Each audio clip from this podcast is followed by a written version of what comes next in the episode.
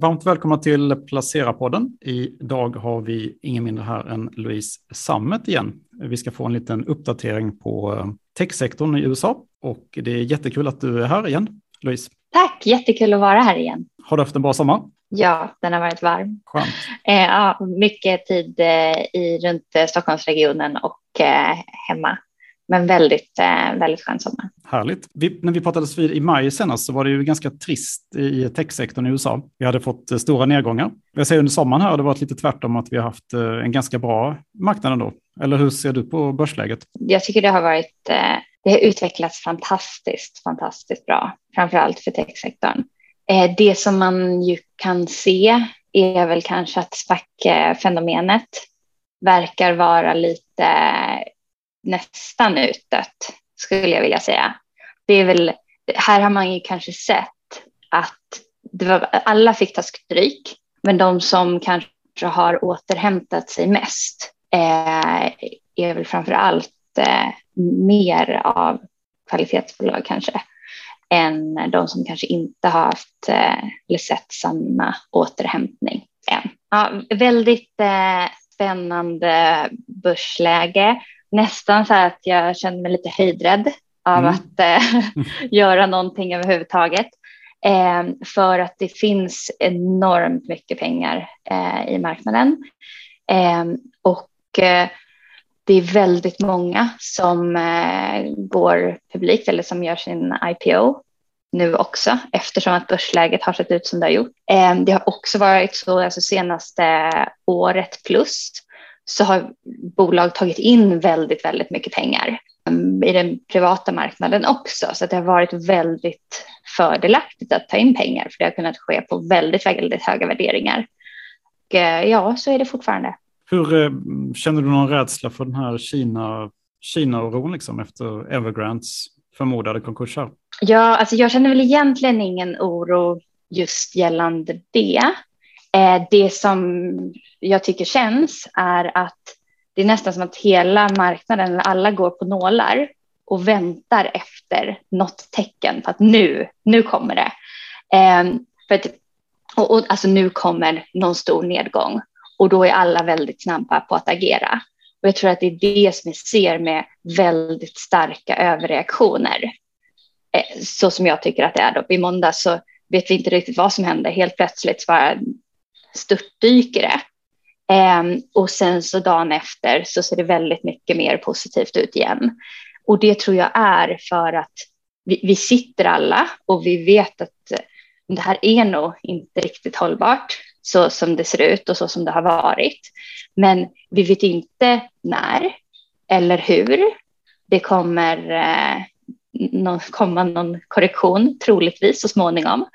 Eh, antingen du vet, så kommer den idag eller imorgon eller om fem år. Eh, det är ingen som vet överhuvudtaget. Vi sitter alla och gissar. Eh, men jag tror att folk är ganska snabba på bollen på att agera. Ehm, och det kommer liksom nya indikationer gällande eventuella räntor och sånt där. Nyheter hela tiden. Och jag tror att, jag tror att eh, alla liksom bara väntar på tecken. Väldigt mycket teorier om vad som kommer få ekonomin att falla. Men det är ingen som vet någonting. Det är väl det enda som vi kan vara överens Det är vi helt överens om. Men du har inte, ja. du, du har inte passat på att köpa någon Kina, Kina Tech här då? Du ägde Nej. Billy tidigare. Mm. Ja, jag äger dem fortfarande. Mm. Eh, och jag tänker fortsätta äga dem också. Mm.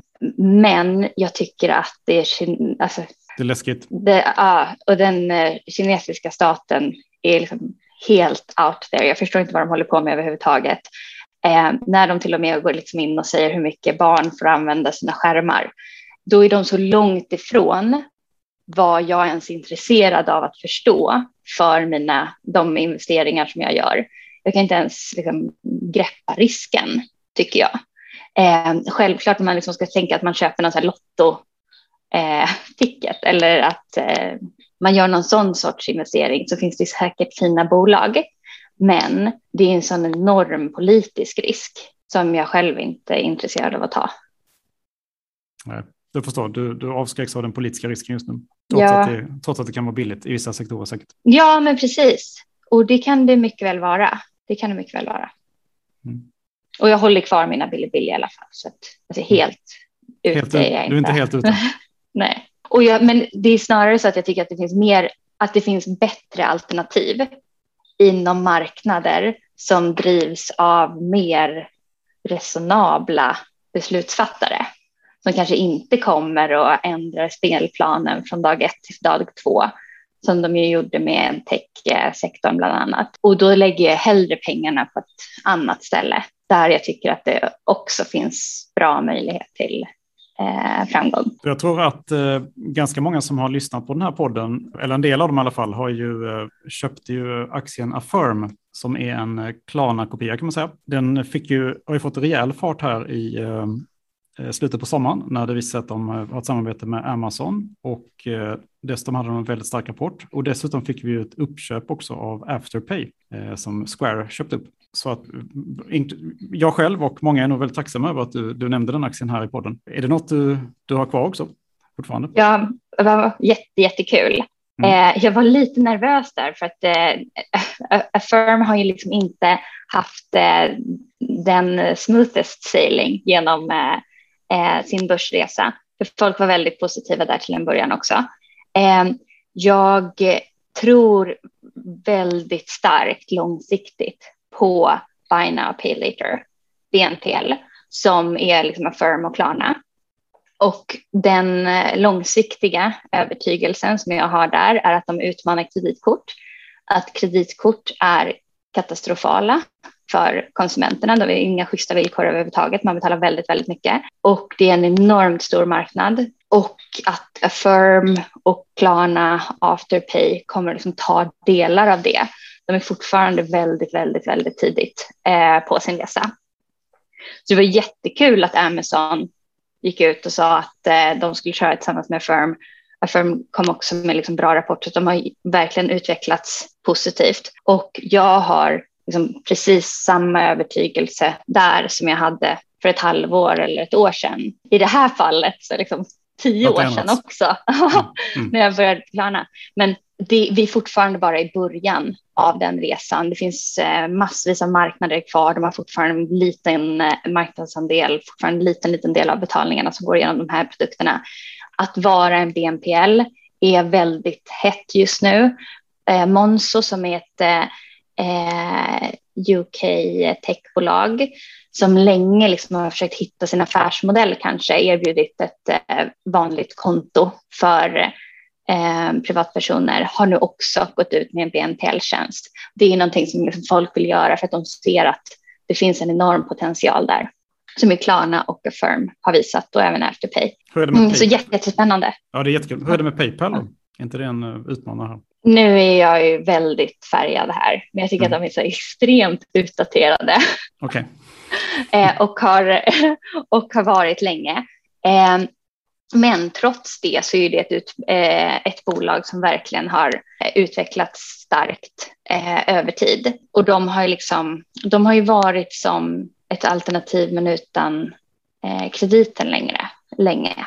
Nej, jag är inte så förtjust i Paypal. Men, det, men det, är säkert också, det är säkert också för att jag är väldigt färgad av att eh, eh ha varit väldigt, ha, sett de svagheterna väldigt starkt och eh, att det liksom har hänt väldigt lite på väldigt lång tid.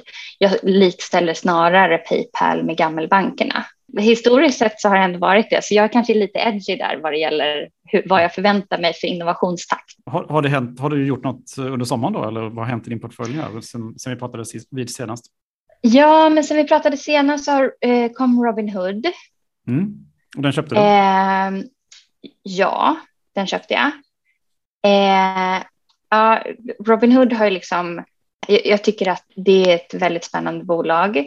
De har gått genom olika faser. Det var en period där i våras då det var oklart vem de tjänade egentligen. Om de tjänade sina kunder, alltså konsumenter, eh, eller de som betalar för tjänsterna. Det, det är svårt med eh, sådana affärer.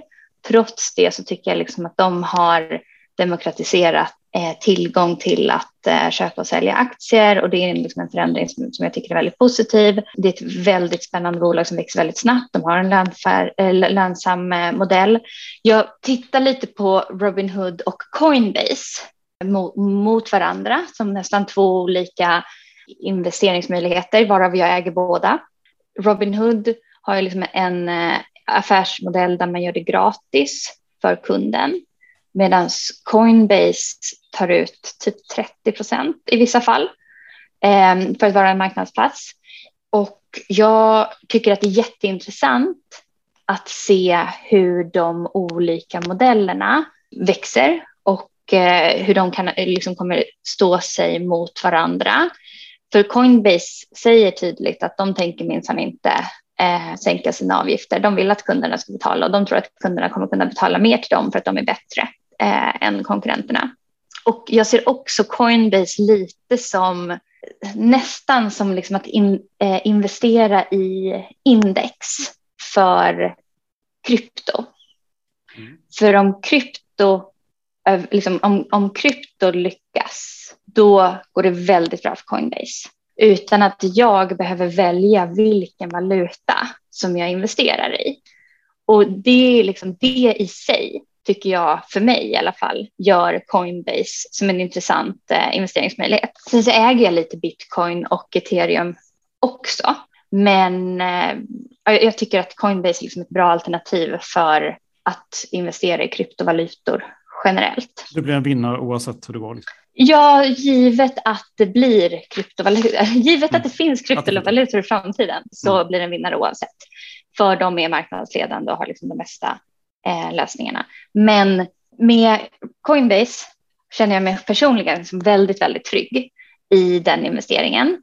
Robinhood har jag inte samma nivå av övertygelse kring gällande just att det är två olika delar som får nytta av tjänsten och som betalar för tjänsten. Och det är intressant att de innoverar där. Men eh, ja, där under våren eh, när de stoppade så att man inte kunde köpa och sälja eh, GameStop bland annat. Eh, det verkar som att det egentligen berodde på att de bara var underkapitaliserade och liksom att det snarare hade att göra med hur de drev sitt bolag. Men det såg ut som att de gjorde det för att eh, förstöra för sina kunder.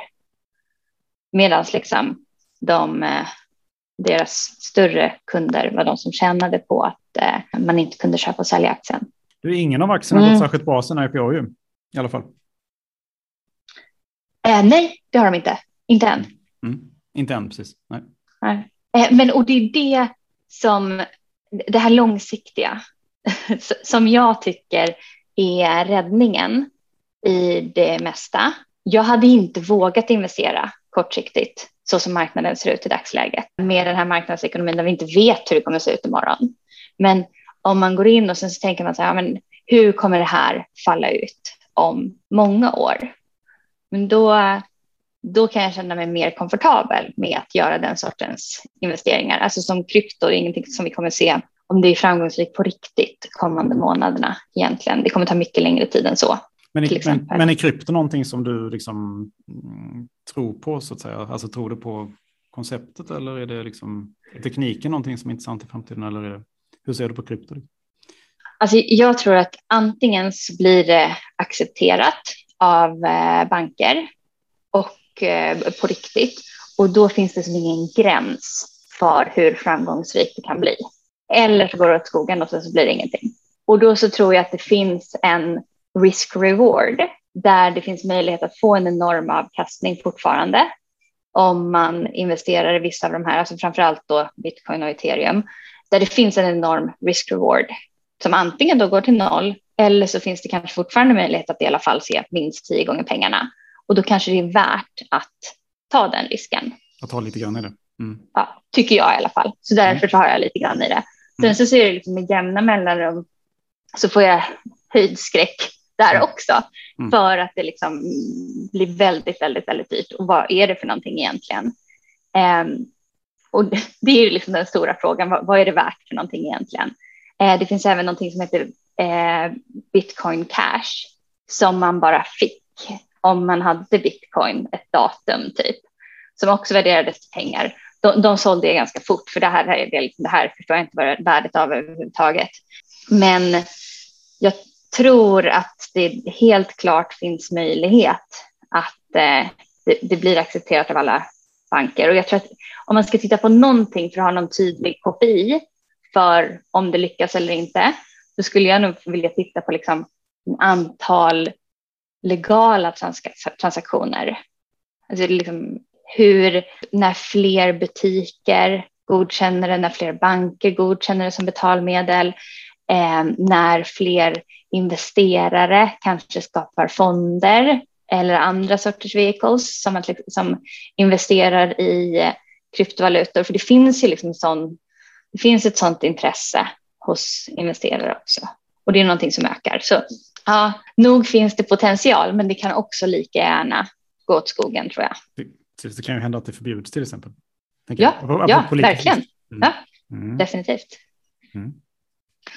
Mm, och sen så, så i Sverige så har vi ju eh, Truecaller som har gått ut med att de ska IPOa i mm. Sverige, vilket jag tycker är spännande. Jag har aldrig riktigt förstått hur de tjänar pengar, så det ska bli jättespännande att eh, få läsa mer om det. Eh, vem det är som betalar, hur de betalar, hur komfortabla de är med det eh, när de delar sina siffror. För det är ju ett bolag som verkligen har, liksom, skapar för eh, Tech Stockholm, Tech Sverige, men framför allt Stockholm. Jätte, jätteroligt. Mm. Truecaller kommer, kommer här under hösten då, troligtvis, eller? Ja, alltså de gick ut för en vecka sedan och sa att de hade som intention att göra det. Eh, så jag förväntar mig ett prospekt vilken dag som helst. Men det vet man inte. Nej, och, och, och, vad, jätte, är det, ja. och vad är det Truecaller gör för någonting då? Det är lite oklart kanske för att de används mest i Indien eh, mm. och andra utvecklingsländer. Men jag använder Truecaller för då ser man eh, vem det är som ringer utan att man har eh, numret. Nu har ju Apple i vissa fall liksom gjort sådana tjänster själva, men man kan också söka upp nummer. Så då kan man få kon liksom, kontakt från personer som man vet vilka de är. Alltså det är mycket som, det är mm. lite som en, en, man har en redaktör i sin telefon som talar om var, var samtalen kommer ifrån. Kan man säga. Eller? Ja, sen så finns det säkert mycket mer som jag inte förstår än.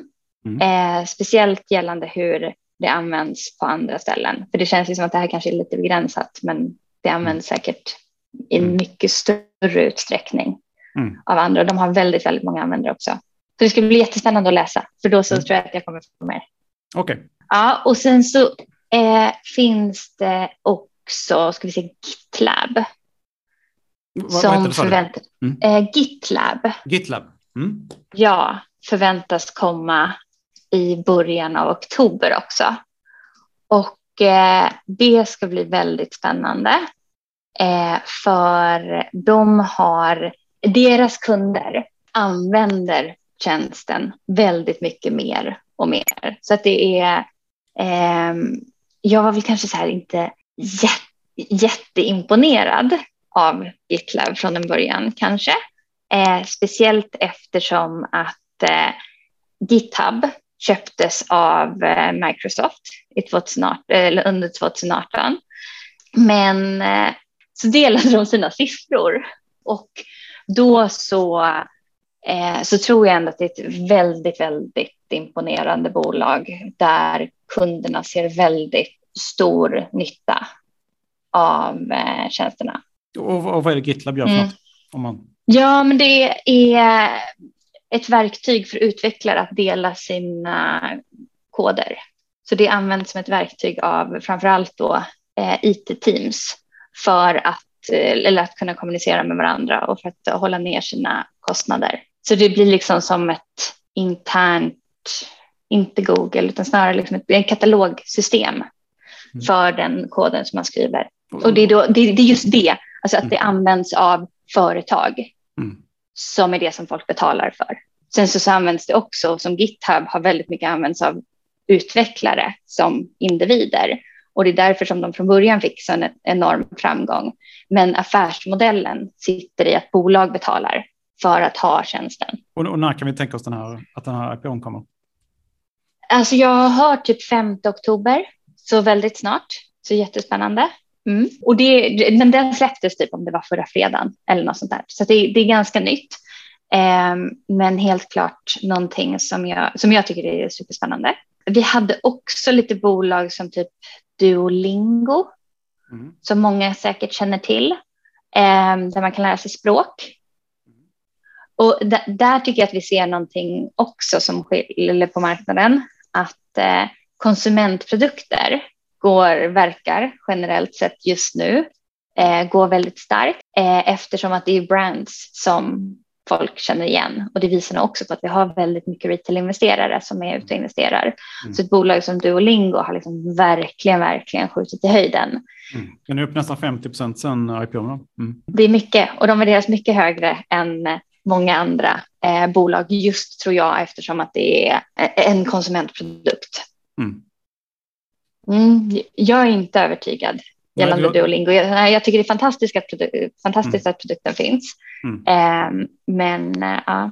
Men tänker du var när, nu tar vi ett helt annat exempel, men när Affirm eh, noterades så stack ju den iväg lite grann så här också. Men sen kunde du fånga upp den ner på IPO-priset igen några månader senare. Ja, det är väldigt intressant när man tittar på det. För, så om det är någonting som, liksom, som man inte ska göra så är det att försöka tajma marknaden.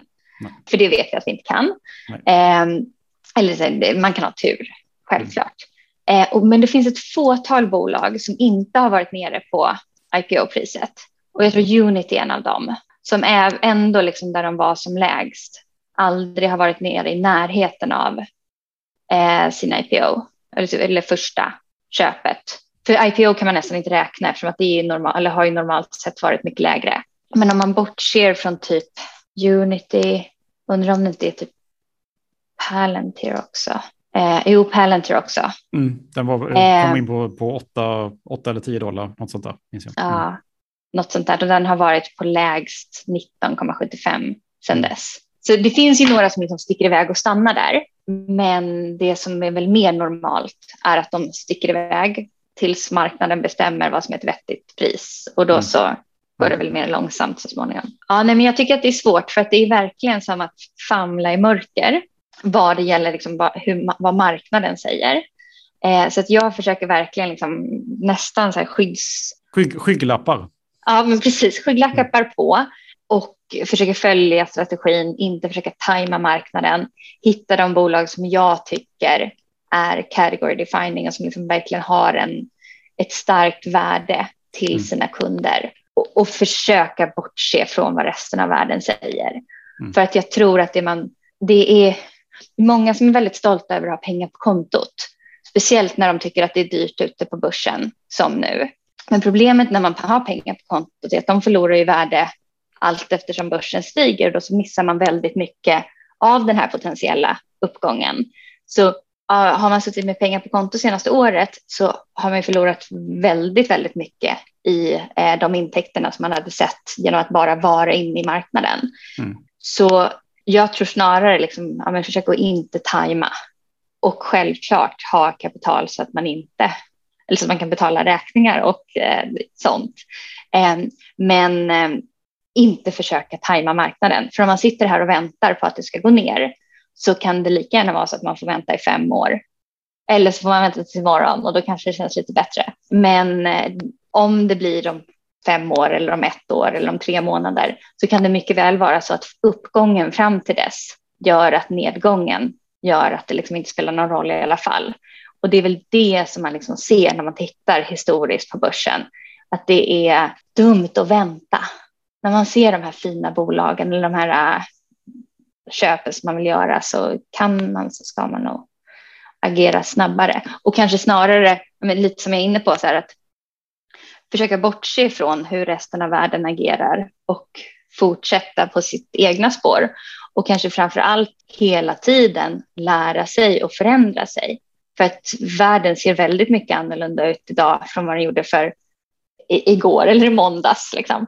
Och eh, bara de gångerna som vi har pratat hittills har liksom världsläget varit väldigt olika och jag har pratat om SPACs vid alla tillfällena så I dagsläget känns det väldigt utdött. Eh, jag har nog inte sett någon som faktiskt gick bra, osäker. Jag tror inte det. Nu kom det i och för sig en nyhet att WeWork eh, skulle köra, gå, gå publikt via SPAC. Men det är liksom en förändlig värld som vi lever i och antingen så behöver man förändras och utvecklas och anpassa sig eller så missar man tåget.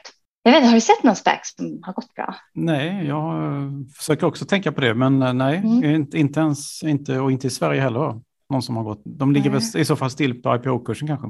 Ja, precis. De har inte heller gjort någonting än, eller hur? Det är väl ingen, nej, ingen av dem har faktiskt, nej, eller inte vad man vet. Men och det är just det här, det finns så enormt mycket pengar som liksom är ute och letar efter investeringar som man ska göra alla som hade ett bolag för ett år sedan har liksom tagit in mer och till högre värderingar och allting är, är väldigt, väldigt upplåst. Så jag tror att man ska vara väldigt försiktig. Det är väl för Warren Buffett som säger det också, att man ska vara försiktig när andra är giriga och eh, girig när andra är försiktiga. Det är alltid bra. Det gäller bara att bedöma när det är så. Mm. Men eh, jag vet att förra gången vi pratade så eh, svärmade du kring det här Unity. Och om jag mm. rätt så har du kvar den. Och det, jag vet att det mm. ökade ganska mycket på 80 där. Nu står aktien 130 dollar. Mm. Så det var ju en jättebra eh, affär då, gissar jag. Mm. Men, men det är någonting som du äger på väldigt lång sikt, om jag förstår det rätt. Ja, men precis. Och jag ska vara helt transparent här och säga att jag har också ökat i Unity på 139 och idag står den på 130. Så den där på 139 ser i dagsläget inte så bra ut som de där runt 80. Men jag tror liksom, även på Unity, så där var det liksom inte, där försökte jag inte tajma. Men sen så blev det liksom billigare och billigare. Och då så gick jag in lite tyngre och tyngre. Och jag tror att det finns verkligen en enorm potential i Unity. Och även om vi liksom i dagsläget har sett väldigt, väldigt lite. Det är typ ett år sedan som de började handlas. Ja, september 2020. Och det är egentligen ett bolag som redan när de började handlas var typ 10-12 år från Danmark som eh, gör det enklare att utveckla dataspel. Och det är liksom, de är inte beroende av någon specifik teknik utan de gör det på olika sätt. De gör det också enklare att utveckla VR-spel så det är liksom snarare som ett sätt att hjälpa utvecklare utveckla eh, mobila, eller mobilspel. Tittar man på väldigt många av de spelen som man kanske spelar så står det Power by Unity. Och det är väl liksom en av de absolut bästa eh, produkterna på marknaden. Inne på spel, eh, när vi pratar om spel, så kom mm. ju Roblox också just det, just det. Eh, under våren. Mm. Och eh, det är ett bolag som jag också tror väldigt starkt på och långsiktigt som hittills inte har sett någon så jätteökning. Nu, allt är ju så skevt när man säger sånt och sen ser det fortfarande ökning på typ 25 procent mm. på ett halvår, vilket ju är en jätteökning egentligen. Jag spelar det spelet ganska mycket med min son mm. eh, och det är helt magiskt. Och hur det finns eh, flera världar, det finns ingen hejd på de upplevelserna som man kan ha i spelet. Och det går att köpa grejer och det är därför det också, de också tjänar pengar. Men om man jämför dem med Minecraft, som ju har varit en enorm framgångssaga, så kan jag verkligen se Roblox som eh, typ ja, men nästa generations eller nuvarande generations eh, Minecraft. Och det är kul att se att det används, börjar användas mer och mer just eftersom man kan skapa sina egna spel och sina egna världar så kan det också ska användas av artister eller bolag eller andra som vill liksom skapa sina digitala upplevelser eller vad de gör för någonting. Jätte, jättespännande bolag. Ett bolag som jag inte tror att vi pratade om, kanske att vi nämnde det i förbifarten, är Upstart. Nej, det har vi inte pratat om. Nej, eh, det var ett fintechbolag som också började handlas i eh, mitten av december. Den uppgången är helt sjuk, typ 700 procent. Mm. Eh, 690 bara i år. Oj, herregud. Mm. Här köpte jag bara i samband med IPO. Mm. Det var bra gjort. Eh, ja, det, det, var tur. Mm. Det var tur. Mm. Eh, och ett, fintechbolag som eh, kör IPO. Men de här erbjuder eh, låneprodukter på schyssta villkor. Ett sånt här bolag ser enormt bra ut givet den makroekonomin som vi har i USA. Eftersom att, de ser ut som genier för att alla som de lånar ut pengar till kan betala. Och deras kopior blir då liksom väldigt, väldigt positiva. Här har jag liksom, är väldigt nervös gällande värdering och eh, utveckling. Även om de liksom rapport efter rapport outperformar och har gjort det hittills så är det extremt, extremt högt värderat. 22,8 miljarder dollar. Så mm. det är väl ungefär samma som uh, Affirm är 15,9 miljarder dollar just nu till exempel. Men Klarna var senast 45. Ja, mycket större. Affirm är fortfarande mycket mindre.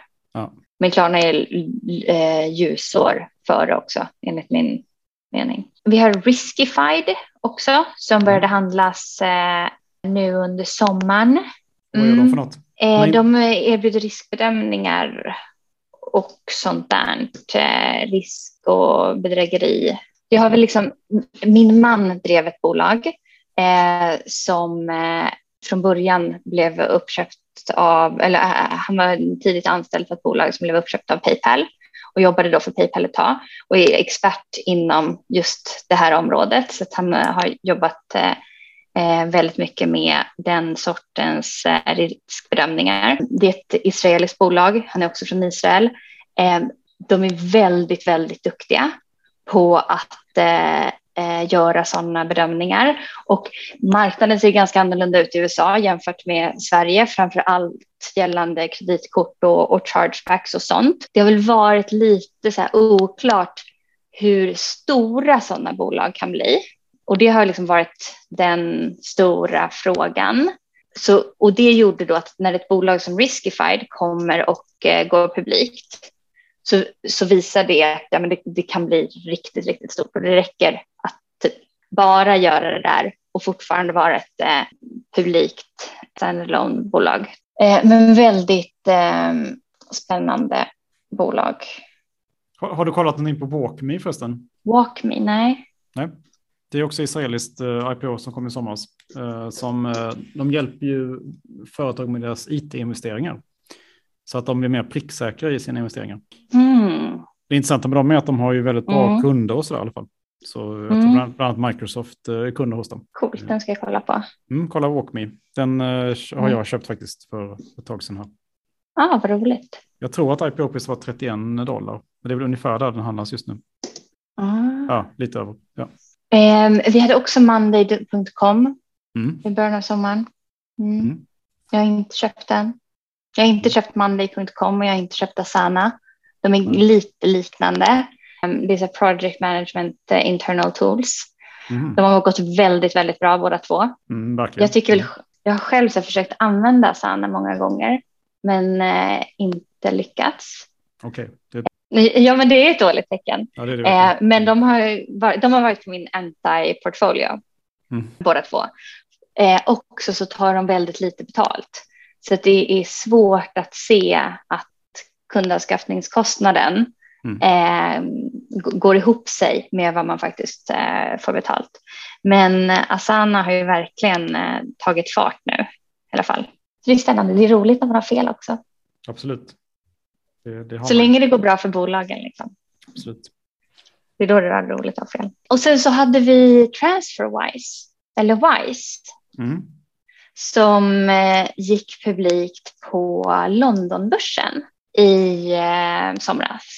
Den eh, tycker jag är spännande också. Mm. För de tycker jag verkligen bara är i början av sin resa. Alltså, jag personligen använder Transferwise så fort jag kan och har möjlighet eller behöver göra internationella betalningar. Jag tror frågan är liksom hur fort det kommer gå, men vi blir mindre och mindre bundna till våra länder och valutor. Och Transferwise är liksom den mycket bättre än gammelbankerna, mycket, mycket billigare, snabbare, mer transparent. Och jag tror bara att det, det är snarare liksom en timingfråga hur lång tid det kommer ta mm. tills vi alla sitter och gör internationella betalningar. I alla fall oftare och oftare. Och då är Transferwise helt klart bäst placerad med bästa produkten för att eh, ta det öka, eller de ökade antal transaktionerna. Sen så erbjuder de också lite andra grejer. Alla, liksom, alla fintechbolag börjar erbjuda kort och sånt där. Och det ska ju de också såklart göra. Men deras grundprodukt är enormt bra. Och jag försöker säga det är så himla svårt att se hur den har utvecklats för att den, går, den är på Londonbörsen. Nu ska jag säga, ja, nu, men det är ändå bra. Från 880 till eh, 1132. Det måste man ju ändå säga är positivt är på mm. två månader. Men har du köpt den då? Men, ja, ja. Mm. men då var jag tvungen att ringa till banken. Ja, det var en, te en telefonorder liksom. ja. Mm. Eh, men det, det gjorde jag. Mm. Det tyckte det var, jag var värt det var att ringa det. till banken. Ja. Mm. Mm. Ja, kul. Det var den första gången. Ja, du ägde Moderna tidigare vet jag. Ja, oh, ja, och tur är väl det.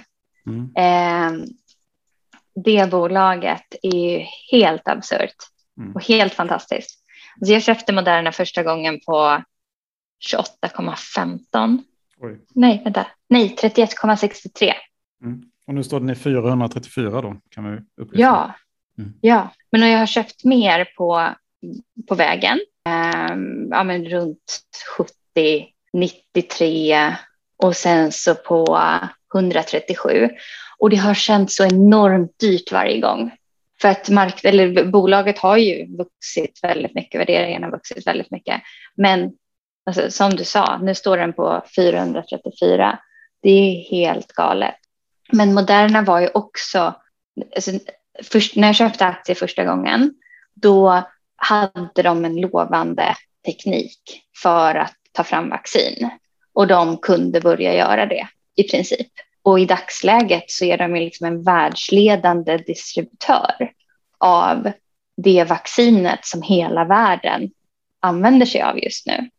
Plus att de har en väldigt stark pipeline av vacciner som de håller på att utveckla för andra sorters luftvägsinfektioner, för cancer.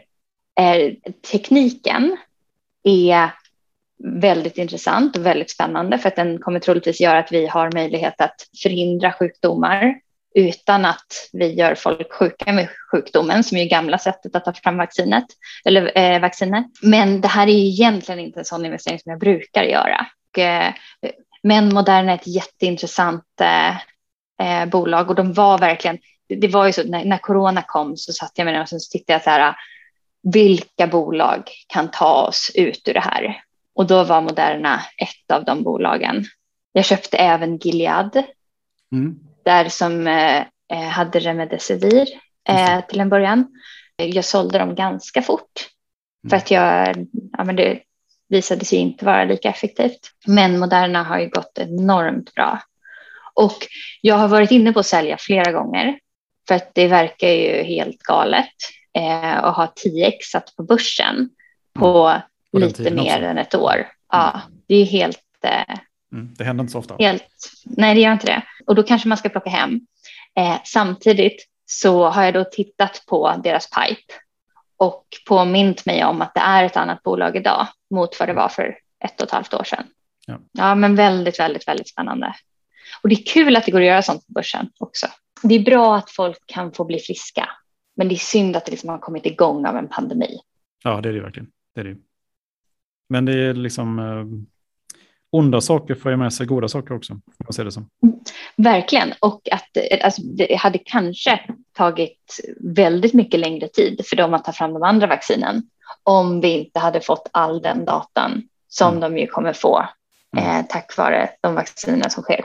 Och det är ju liksom väldigt, de kollar både på personliga varianter av cancer så att man ska kunna få mm. ett personligt vaccin beroende på vad man har för någonting och mer specifika cancerformer som de tar fram vaccin till. Så det, och HIV. Ja, så enormt mycket spännande grejer som händer inom det bolaget fortfarande, vilket gör att jag, alltså jag köper ju inte mer för att det är en tillräckligt stor del av min portfölj, mm. men, men jag är fortfarande väldigt, väldigt bullish på bolaget. Ja, det är fascinerande. Mm. När nya mm. tekniker kommer på det sättet och förändrar. Ja, men precis. Jag kör egentligen inte biotech. Eh, så att jag är inte särskilt insatt i sånt och har inga andra sådana aktier förutom nu CureVac också såklart. Nej, inte CureVac, Biontech. Biontech, ja, det, är Biontech. Samma, ja. det, det, är samma, det är väl den europeiska versionen av Moderna kan man säga. I så fall. Ja, mm. och de jobbar ju med Pfizer. Ja, Men Pfizer tycker jag är intressant att se att deras utveckling har ju inte varit i närheten av eh, Modernas. Men det tror jag återigen är för att Moderna är ett helt annat bolag idag från ett och ett halvt år sedan. Det är inte Pfizer. Det är inte så stor del av dem ändå. Liksom. Nej. Du, eh, du hade köpt EQT vet jag, i maj också. Det var också mm. en väldigt bra tajmad, tajmad köp, även om var, du tyckte det var väldigt dyrt när du köpte, minns jag. Ja, ja, ja precis. Och jag tycker att EQT och alltså, flera investmentbolag är bra komplement i portföljen. Eh, jag är väl inte helt överexalterad över EQTs float, alltså antal mm. aktier och eh, hur de har ändrat eh, sitt commitment och sånt där. Sånt gillar jag verkligen inte. Nej. Jag tycker inte att det är schysst mot oss Nej. aktieägare att ändra spelreglerna så. Så att, ja, det är väl ett bolag som har utvecklats väl, vilket är jättekul. Jag vet inte hur hållbart det är heller, eh, givet de liksom, andra delarna. Nej, men precis. Mm. Men ett bolag som jag är enormt imponerad över mm. inom just eh, eh investmentbolag och sånt eh, är Kinnevik. Och jag tror att jag har nämnt dem tidigare, men jag tycker verkligen att det är ett eh, fantastiskt fint, välskött bolag med ett eh, väldigt starkt team som mm. gör superspännande tidiga investeringar. Mm. Nu är jag ju återigen lite partisk här för att vi har gjort flera investeringar tillsammans. De är också inne i Pleo eh, som jag är inne i, som är ett bolag som har gått eh, fantastiskt bra. De gör eh, automatiserad utläggsredovisning för företag, sånt som alla hatar, automatisera dem med ett mm. eh, kreditkort. Fantastiskt bra. Men Kinnevik har varit väldigt tidigt på bollen med flera sådana bolag som de har investerat i. Ehm, och utifrån vad jag hör från liksom grundare och andra som jobbar med Kinnevik så är de, har de alla väldigt mycket varma ord att säga, vilket jag tycker är väldigt, väldigt positivt. Sen så är de liksom högt värderade också, handlas eh, eh jämt jämnt till eh, premier, vilket ju inte är jättekul när man eh, eh, handlar, men troligtvis så är väl det också för att man förväntar sig mer avkastning. Och men om man då tänker på att makroekonomin är så enormt stark, bolag har tagit in eh, eh väldigt mycket pengar på väldigt höga värderingar. Det är inte jätteattraktivt generellt sett. Men jag tycker då givet att Kinnevik faktiskt eh, fokuserar på riktigt bra bolag så tycker jag att sånt kan kännas okej. Okay. Jag är mer försiktig när jag ser mindre investmentbolag som kanske har färre eller mindre portföljer av eh, framförallt eh, publika bolag. Där så discountar jag lite nu att alla är väldigt högt värderade. Alltså alla bolag underliggande är väldigt högt värderade och det kan ju vara liksom värt att tänka på. Sen så skulle jag aldrig gå till ett bolag med rabatt bara för att det finns rabatt, alltså substansrabatt, utan det finns ju snarare andra orsaker till det. Men Kinnevik tycker jag är ett eh, fantastiskt bra bolag. Och det, ofta så har ju liksom inte vi tillgång till att investera i de här eh, toppbolagen som Kinnevik investerar i. Och det eh, är liksom ytterligare, ett, eh, ytterligare en anledning att eh, investera i dem. Det är jättemånga som kommer till mig och sen så frågar de så här, hur blir jag en ängelinvesterare? Hur kan jag investera i privata bolag, framförallt liksom snabbväxande? För man ser framförallt i media så ser man väldigt mycket positiva nyheter. Ofta så är det liksom väldigt mycket mer negativt än, och framförallt negativa, eller negativa resultat eftersom att bolagen kanske konkar men man skriver inte så mycket om konkurser eller dåliga taskiga uppköp utan man skriver om framgångarna. Så ofta har man en bild av att det är väldigt positivt att investera i tidiga bolag för att man får enorm, enorma resultat. Men det är för att när det går bra då går det väldigt, väldigt, väldigt bra. Men att liksom köpa aktier i Kinnevik, det är ett annat sätt att ta del av den sortens, att få möjlighet att investera i den sortens bolag utan att själv behöva ta en sån enorm risk. Och sen ser jag också de, när man investerar i privata bolag så finns det liksom ingen likviditet att tala om heller. Väldigt, väldigt, väldigt lång sikt. Liksom tio år minst. Så, så då tycker jag att Kinnevik till exempel är ett väldigt bra komplement eller alternativ att helt enkelt använda sig av istället. Men alltså samma med Creades också. Också ett eh, väldigt spännande investmentbolag som har en spännande, bra eh, privat portfölj. Alltså Apotea, fantastiskt bolag ju, eh, i Creades portfölj. Sen så är Creades också, de är Avanza tunga, men det har inte varit negativt och är troligtvis inte det framgent heller, beroende på hur man tror att eh, Avanza kommer fortsätta utvecklas såklart. Men eh, ja, jag tycker Creades och Kinnevik är två jättebra alternativ istället för att gå in på den privata marknaden själv. Ett sätt att bli ängelinvesterare på ett enkelt sätt kan man säga, eller för alla egentligen. Ja, mm. precis. Utan, utan att behöva liksom anstränga sig allt för mycket. Precis, man får eh, ta del av eh, bolag som andra investerat i. Det man inte får är den superspännande kontakten med entreprenörerna, ju, såklart. såklart. Men eh, man behöver heller inte liksom, kasta bort pengarna i tio år och hoppas på att kanske få någonting tillbaka, eller inte. Och det är ganska stor sannolikhet att man inte får tillbaka? Ja, med största sannolikhet kommer de inte tillbaka. Så jag brukar säga att man ska räkna med att bli av med allt mm. om man ska göra det. Och, det, och media fun medialogiken funkar ju sådär att man vill ju inte, ja, man berättar ju bara det som är sällsynt egentligen. Alltså det som är ovanligt. Och det ovanliga är väl då att man lyckas. Liksom. Så precis, det stämmer precis. Mm. Precis. Ja, men ofta så handlar det snarare om att man, de gångerna som man kanske tar in pengar Mm. Och då så ser det ut som att bolaget är värt någonting eftersom att det är värt någonting på papper. Mm. Men egentligen så är det inte värt någonting förrän det faktiskt handlas till det priset. Mm. Eller liksom, det skapas någon sorts likviditet. Ja, nej, men det är svårt. Eh, men också, tror jag, ett tecken på var vi är någonstans i ekonomin. Det finns väldigt mycket pengar som är ute efter riskfyllda investeringar.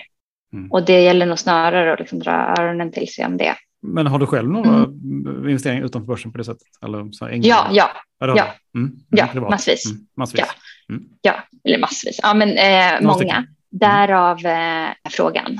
Mm, jo, men så jag har till exempel Pleo då tillsammans mm. med Kinnevik, mm. eh, vilket är jätteroligt. Mm. När man eh, eh, när det går bra. Mm. Det kan ju täcka upp då för de andra kanske. Ja, det gör ju det. Mm. Eh, och därför, räcker, därför behöver man ha en portfölj om man ska göra sånt. Mm. Så för det, det, blir liksom the power law så småningom. När man liksom lägger in ett och sen så blir det tre och sen så blir det tre gånger tre och sen så blir det nio mm. gånger tre. Mm. Normalt sett kommer det liksom gånger tre varje. Det blir väldigt mycket väldigt fort när det går bra. Eller så blir det noll. Men då blir det också bara noll. Det blir från ett till noll. Så man, nej, det blir aldrig värre än så. Det är det som är så fantastiskt vackert. Mm, och så... den enorma möjligheten med investeringar. Det som är så skönt med aktiebolag. Verkligen. Du, hur ser du på hösten nu då? Du, alltså, du, allting är väldigt osäkert, det är ganska höga värderingar. Eh, samtidigt verkar ju många vara just på tårna och det brukar i sig inte vara ett tecken på att det kommer att dras kanske. I alla fall i min bok. Nej, alltså just eftersom att det är så många som är på tårna. Mm. Det tror jag är ett positivt tecken. Mm, det måste vara eh, det. Ja, jag tror att eh, det, det, är liksom ja, med, med betoning på tror. Men jag kommer fortsätta precis så som jag har gjort innan. Jag kommer försöka fokusera på att hitta de bolagen som jag tror på över tid. Och sen så kommer jag köpa aktier i de bolagen och sen så kommer jag försöka att inte tajma. Alltså så att jag snarare liksom sprider ut inköpen med lite mellanrum. Mm. Och sen så eh, hålla, hålla, hålla. Men till exempel här i måndags då? Tänkte inte ja. du så då att ja, men nu ska jag öka de bolagen som jag liksom har följt länge? Jo, jag tänkte det. Mm. Men och som precis med, med kring corona där. Så jag tänkte det, men sen så vet man inte hur det kommer att se ut imorgon. Alltså antingen så fortsätter det mm. eh, några dagar till. Mm. Eller så gör det inte det. Jag trodde väl kanske inte att det skulle gå upp så starkt som det gjorde dag två. Okay. Jag, jag tycker det är helt ofattbart eh, att vi har, ser så kraftiga rörelser. Jag satt liksom med, med köpknappen eh, mm. där på måndagen och så tänkte jag så här, nej men jag tajmar inte jag tajmar inte. Men jo, det är klart att det, det drar ju liksom, men, men, och då tänker jag ju snarare åt det hållet. Då tänker jag snarare att jag ska köpa när det ser ut så, inte Precis. att jag ska sälja, för att jag ska vara väldigt, väldigt långsiktig. Mm. Apropå långsiktigt så finns det ett bolag som heter Okta. Är säkerhet? Eh, mm. IT-säkerhet. Uh, identifikation, ja. Mm, mm, och det är ett bolag som jag har ökat i under våren. Men jag kommer nog eh, under hösten så tänker jag väl att det har jag ingen aning om. Antingen så kommer det vara att eh, allt brinner eh, eller så kanske allt brinner vissa dagar. Men jag kommer försöka fortsätta fokusera på tillväxtbolag som jag tycker förändrar eh, någonting. Eh, det kan vara liksom sättet vi utvecklar spel eller sättet vi betalar för grejer. Men de behöver drivas av någon strukturell förändring som, jag, som egentligen är det som jag liksom bettar på och det som jag tror kommer ske över tid. Och då så tänker jag att oavsett hur makroekonomin eller liksom världen påverkas kortsiktigt så tror jag fortfarande på den här förändringen. Alltså som, som till exempel med digitaliseringen, att fler betalningar går online eller att eh, vi eh, har fler Zoom-samtal istället för att resa. Nu tycker jag det är intressant, vi var inne på det förut, eller förra gången angående hur eh, affärsresande kommer att ändras. Jag tror inte att det kommer gå ner till noll, eh, men jag tror väl, jag, jag, tror att det kommer att se annorlunda ut och jag tror att folk kommer helt klart fortsätta resa. Men vi behöver andra sorts verktyg, det är en ny sorts eh, verklighet och snarare liksom att, vi, att vara med i de bolagen som driver den sortens förändring. Du köpt Zoom? Mm, ja, men jag äger lite Zoom sedan tidigare. Mm. De ser typ ut som att de har haft ett uppgång och fall.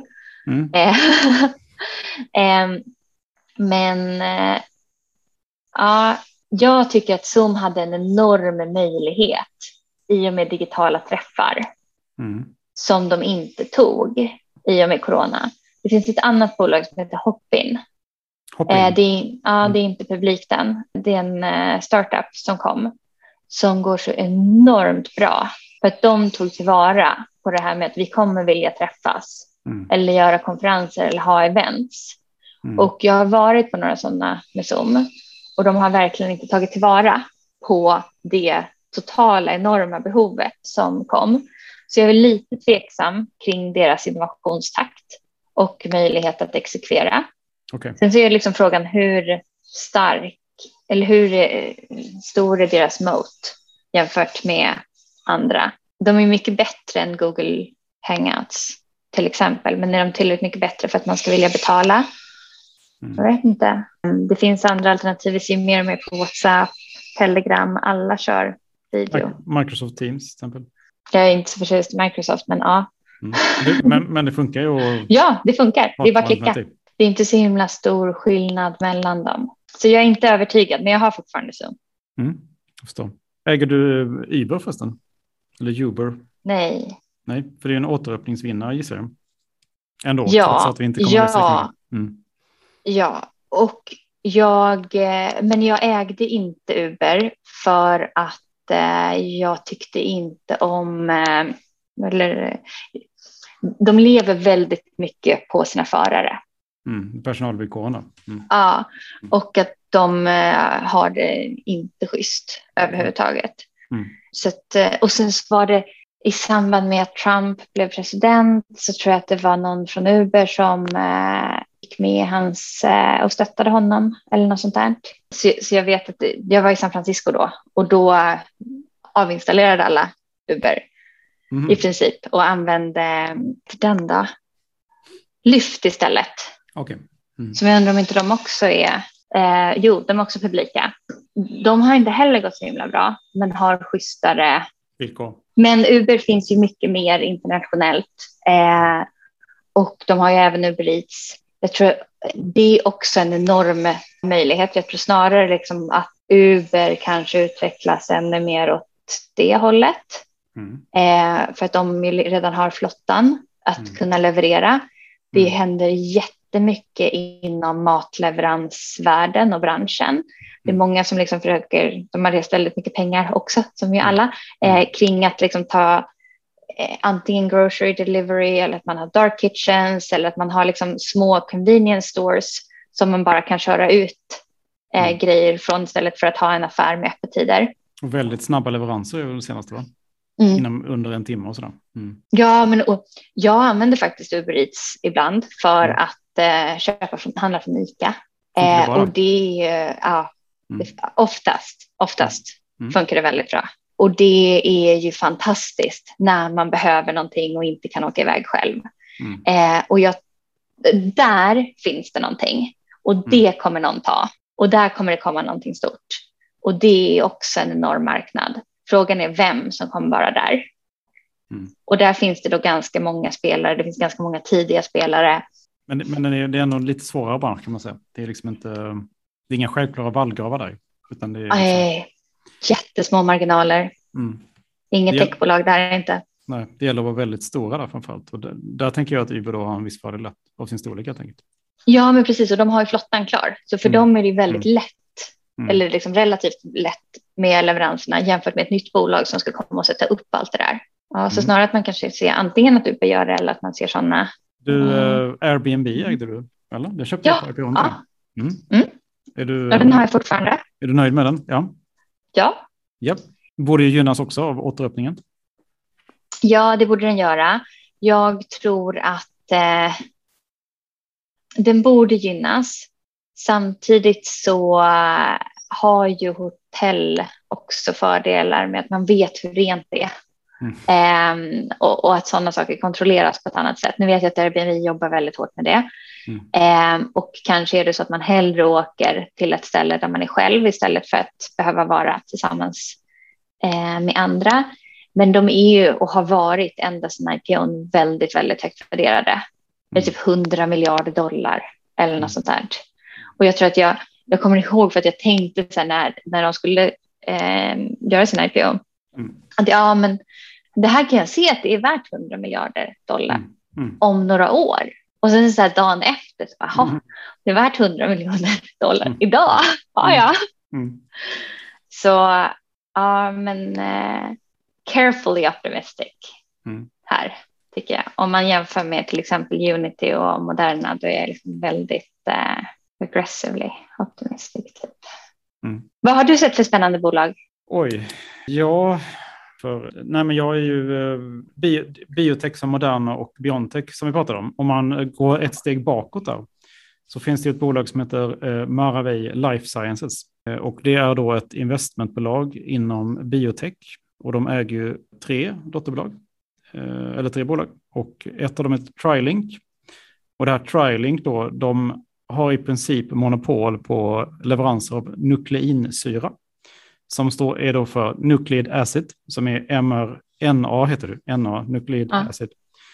Eh. Så att alla behöver köpa nukleinsyra av dem. Och eh, i takt med att det blir allt större då, som vi pratade om här, med Mm. nya vacciner, att vi kan individanpassa cancerbehandlingar med eh, mRNA, så kommer ju de per automatik att bli mycket större. Liksom. Och eh, den aktien tycker jag att eh, de, eh, det var ett P-bolag som sålde ut sina sista aktier nu precis, så att eh, den har ju dippat en del aktierna. Så att den ökade ganska mycket.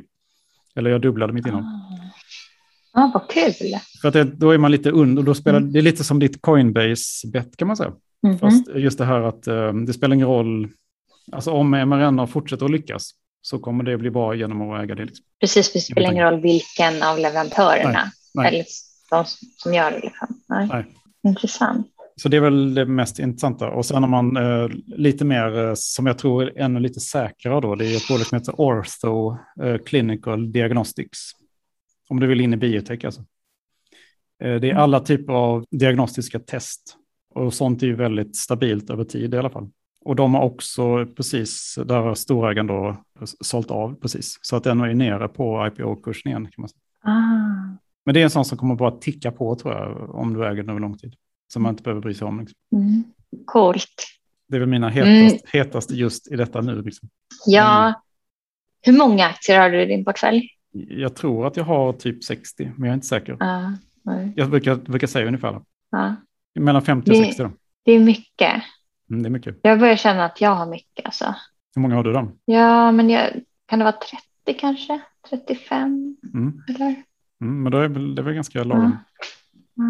Eller är det mer? Det kanske är 40? Ja, men det är, det är, det är många. Mm, det är många. det, det, är många. Det är lite för många för att ha Mm. stenkoll på alla. Mm. Eh, och det är väl det enda som är tråkigt. Jag skulle nästan vilja lägga, jag kanske skulle göra det för mig själv. Så lägga in dem i olika prio-högar. Mm. Typ, Mm. Det här är min core-portfölj. Ja. Och det blir väl kanske egentligen så, givet storlek. För Mm. utifrån eh, hur stor del av de är av portföljen, desto mer eller mindre koll har man på dem. Mm. Eh, såklart. Men annars är det liksom en del noise som man ju kanske har mer långsiktigt som borde, behöva, som borde få ligga bara och titta. Tittade vi på UiPath eller pratade vi om UiPath?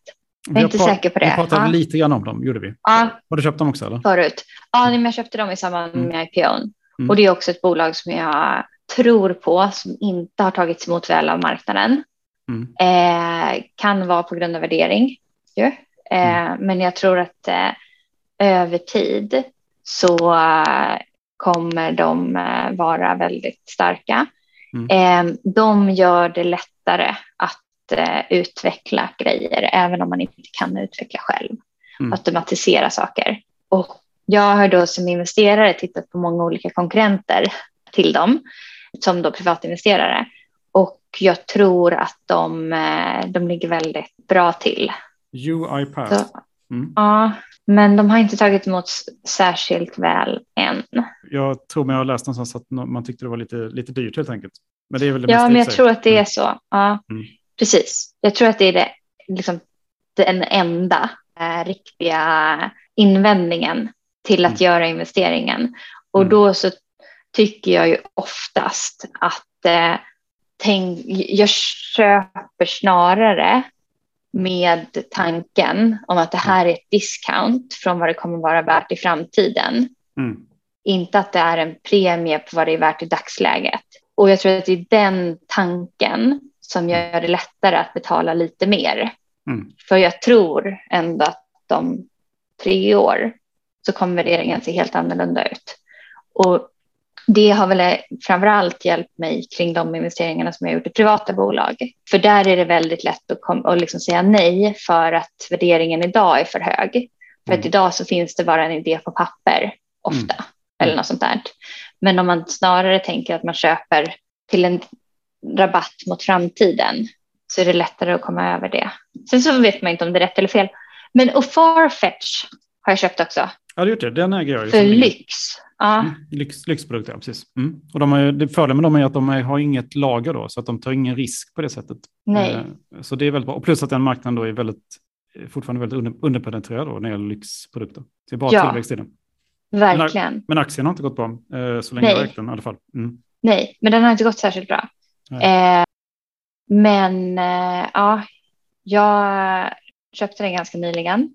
Mm. Och jag, jag, jag tror väldigt eh, mycket på lyx. Mm. Eh, och eh, deras användarupplevelse Mm. är helt fenomenal när man köper någonting. Mm. Och så har jag också väldigt högt förtroende för de investerarna där och de är också väldigt tunga och har köpt på sig mera. Så ja, Mm. Ja, men det, det tror jag själv också, jättemycket. Och den, Ja. mm. Helt klart. Eh, Det finns ju en konkurrent eh, som heter My Theresa, M- Mhm. MYT då, som är, men de har lager liksom. Så att jag tror, ser det som lite svagare. Men det är också bara tillväxt i den aktien. Den gjorde, också, den gjorde IPO för, ja i år i alla fall. de. Är ju faktiskt ah, tysk, de är München-baserade då, de här M- MYT.